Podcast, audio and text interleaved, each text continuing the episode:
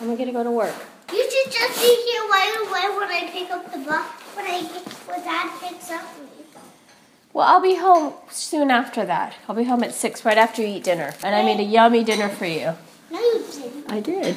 No, All you right. didn't. Okay, I love you. Mommy, whatever you make is not yummy. Okay. Bye. My husband and I have two young kids. He works, and I'm trying to get back to work. And I'm really struggling with that age old, crazy making question how to be good at work and at home. So I'm asking moms and dads about what they do and how they do it, how they manage to get out the door every day. I have a husband and three children, and I have a 13 year old boy, a 12 year old boy, and a nine year old daughter. Um, the dog is scratch- scratching at the door. Hold on one second. Tory Brangham and her family live in Montclair, New Jersey, along with their dog and three cats. You have to lie down. Tory is a general manager at an internet company. I talked to her about going back to work after she had kids and about what it's like to uproot your family for a better job. When Tory had her first son, she'd been working at a company for seven years. But after the first three months of her maternity leave, she found out the company was downsizing. She was offered a year long severance. So I had this great first year of basically full pay maternity leave. Um, and then by the time I was ready to think about going back um, to work after that year ended, I, I was pregnant again. And at that point, we just decided, okay, we're just going to sort of go through the childbearing years and um, figure out how to do this on one salary. So I ended up staying home for a total of almost five years, just being a full time stay at home mom.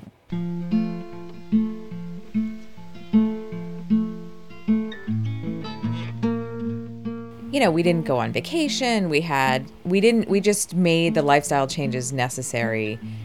And, you know, I, it was no picnic being at home with three kids under four, um, with a husband who traveled all the time. You know, I definitely did that, that phone call, like, what time are you getting home and waiting for him to walk through the door at the end of the day because I was just completely at my wits' end. I should mention here that I worked with Tory's husband, William, for many years. We made news documentaries for public television. And it's definitely true. We traveled a lot. And I remember being on the road with him and him having to make the phone call home, how his voice would change when he would talk to his kids. It was really cute. But at the time, I wasn't married yet, I didn't have kids, and I really had no idea what he, and especially Tory, were going through. arguably I was not a very happy stay-at-home mom, so I knew intellectually that I would be happier if I was working. Personally, I would be happier. Slowly but surely my need to have something outside the house grew stronger and stronger, and slowly but surely my comfort level with understanding that my kids would be fine without me. And then like within weeks, I saw how fine my kids were. Do you wish you would have tried to go back to work sooner? I do because I took a giant step backwards. I don't regret that I pulled myself out. I sort of regret how I let myself go back in.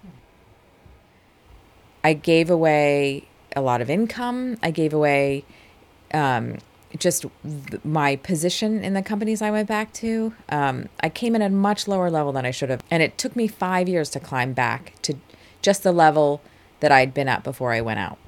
What do you mean when you say you you gave away?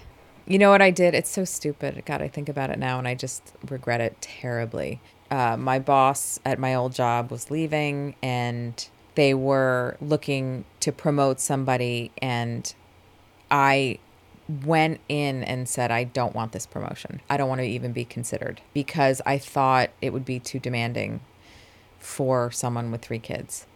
And they promoted someone uh, who was not even 30 yet, I don't think, which is really irrelevant because she was just a full decade younger than I was. But it was more that I didn't think she was the right person for the job. And then that happened multiple times over by the time I left that company. I I just made a, the wrong set of assumptions. To go back to work and make my family a priority didn't mean I had to give up my value. And I tell this to people now, to my peers who are much younger than I am and just having kids, that um, if you pull yourself out, just make sure when you go back in, don't throw away all the experience because you were not in the game for two years or four years, because you still have so much value when you go back in. Did you feel any insecurity about your proficiency or that maybe you couldn't do the job as well as you did before? Because I know now that I've been, I haven't been working consistently. Sometimes I feel like, oh, I forgot how to do this. Totally. There totally was. It was more like an endurance thing. Like when I first went back to an office full time, I felt like by three o'clock every day, I was like, okay, my brain hurts. It was like I was a runner who hadn't gone running in a really long time. I didn't have a long run in me when I went back to work. Um, but then I got I got used to it. It's also hard. I mean, going back to work when you have kids at home means that there's a part of your brain that's actually still at home, which is like managing a schedule. And I probably get 20 to 50 texts a day, giving an address to a carpool or texting a pickup time or changing a location of a soccer practice is literally can be happening while I'm sitting in a meeting listening to my CEO in our monthly all hands meeting. I had never worked with that kind of multitasking. And so it's just a different way to work. So that responsibility still fell on on you more than William, your husband? Yeah, it did, and it still does. Um, and I, it's a constant tension or conflict or process in our marriage of how to unload the psychological weight of managing our home life from work. Was there ever a moment where you just felt like, I'm done, I can't do this anymore? Of course, you keep doing it. Yes, those moments happen, but they only happen on when my husband has a really long business trips, like a two week trip to Iran or Europe. Usually, by the like the last forty eight hours of that trip, I'm thinking I, I I'm at the very end of my rope. I can't do this for one more minute. And then I just think all the single mothers, all the like military families, all of the people who this is their reality for either forever or for 18 months stretches. And then I just think like get over yourself and stop having a pity party and deal with it. And then I get really mad at him when he comes home. and I act like a total witch. And he's pretty used. He expects that by now. He does not anticipate warm welcomes at home.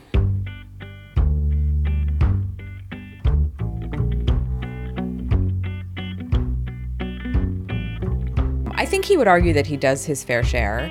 And certainly when he is in the country and he's not on a shoot, he tries to, but I'm sort of the def- because of his schedule, I'm the default parent. I mean, sometimes I literally have to pull myself out of the game in order to have him be the default parent, just to give myself a break. Like, what, how, do, how do you do that? So lately, I've just sort of been like, I have a really big day at work. Everybody, I'm turning my phone off. I'm not accessible. Every single inquiry needs to go to dad. Um, and it, you know, I, we haven't done it very often, but I mean, in some ways, it's encouraging because like I can remove myself, and ev- everyone else figured it out. I, I know for me, sometimes it's it's me who's getting in the way of letting Jad be the parent. Has that ever come up with you? I think um, all the time, and that I like things done a certain way.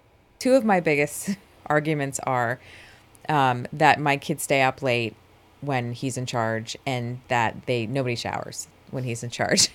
that like my cleanliness pri- and bedtime priorities are thrown out the window, and I'll call from a hotel, and it's ten, and I'm like, are, do I hear ki- the kids are still awake? It's a school night. Like, no, why are they awake? And he's like, oh, we were reading a book. And then we, I mean, here's the deal. He's super fun.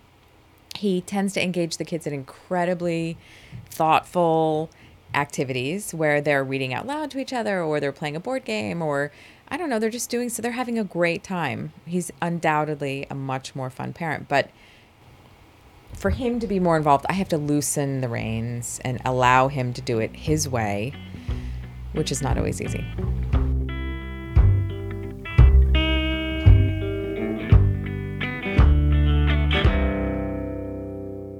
So, years ago, when William and I were working together, he was offered a different job, and it meant less traveling.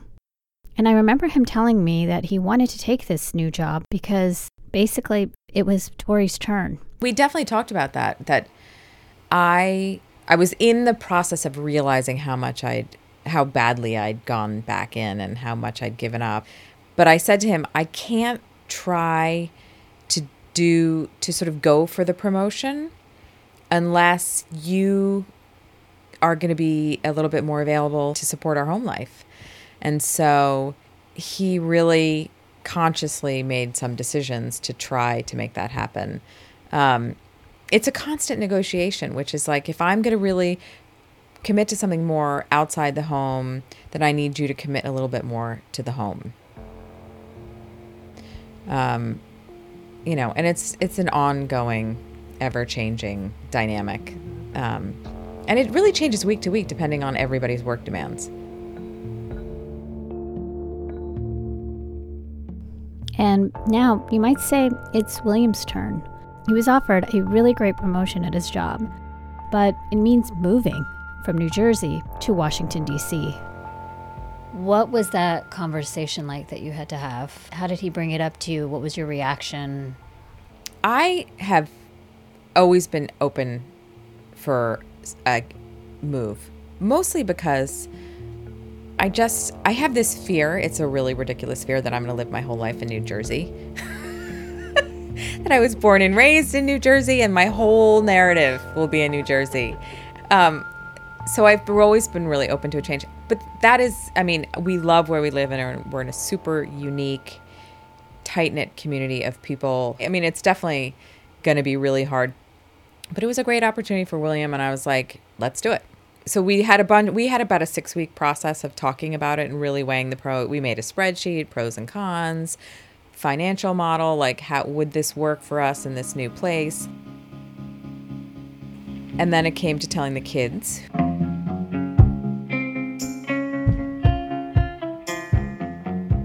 if this had happened even two years ago, the conversation would have been easier. Um, it just feels like younger kids moving um, is just moving when you are still the center of your child's universe versus their social circles being the center of their universe. Just two very big distinctions.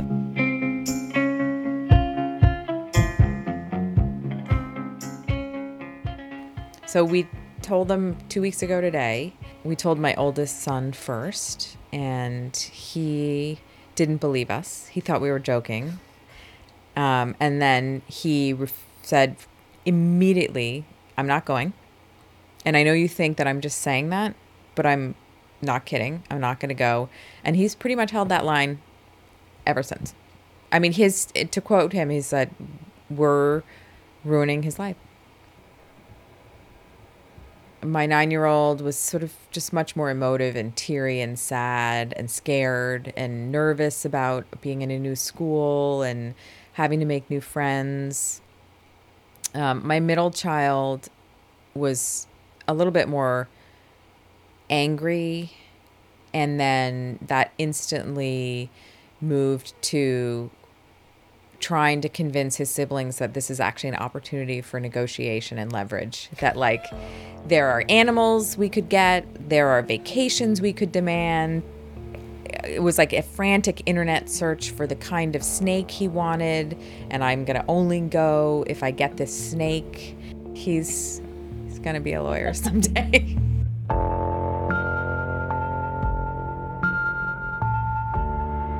how, how did you prepare, or did you prepare to have this talk with your kids? Um, we we went through a bunch of scenarios, and in fact, I think we were fairly accurate in predicting how the kids would respond. Mm-hmm. I think the only thing I underestimated was the sense of like devastation they feel about it. They, I, I assumed some like ounce of magnanimous, like, wow, I'm so happy for dad. He got this big promotion. But there has been none of that. They their answer has been you like your job, mom. Dad likes his job. Why do you have to have a better job? Like why can't you just have the job you why do you need more?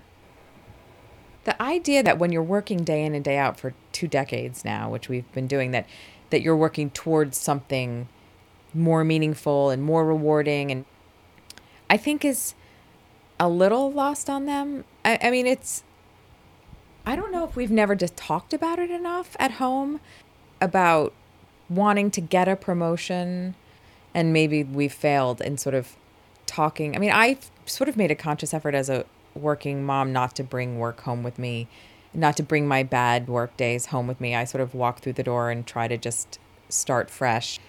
But maybe we've like protected them too much from I just got passed over by a promotion from a 30 year old because she works 100 hours a week and I leave at six every day. Or I, that I haven't given them a real flavor for the challenges of getting ahead at work, why you would want to get ahead at work, um, so that they just have been sort of oblivious about it, I guess.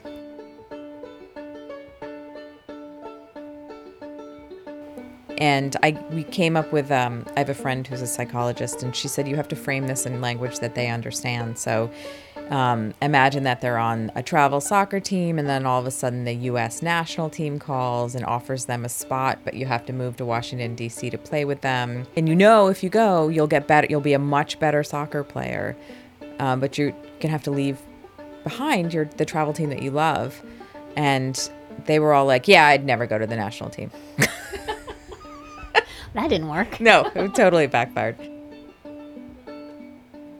It's so abstract to them, and telling them that they're going to be fine doesn't mean anything to them. So we just have to sort of be the punching bag for their reluctance and their sadness and their fears, and eventually. I mean, I think they're going to be fine. I've said to them all, like, we wouldn't ask you to do something we didn't think you could do, and know that you will take this challenge and get to school and make new friends and do well and but they all sort of don't care about that. Mm-hmm. They care about what they're leaving behind, not what they're moving towards.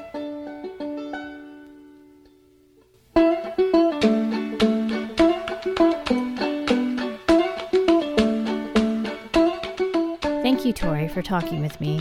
And thanks to William and his kids for keeping my little ones entertained while I interviewed their mom. Good luck in DC, guys. The music in this episode is by the amazing Shakey Graves. I'm Carla Murphy, and this is Getting Out the Door.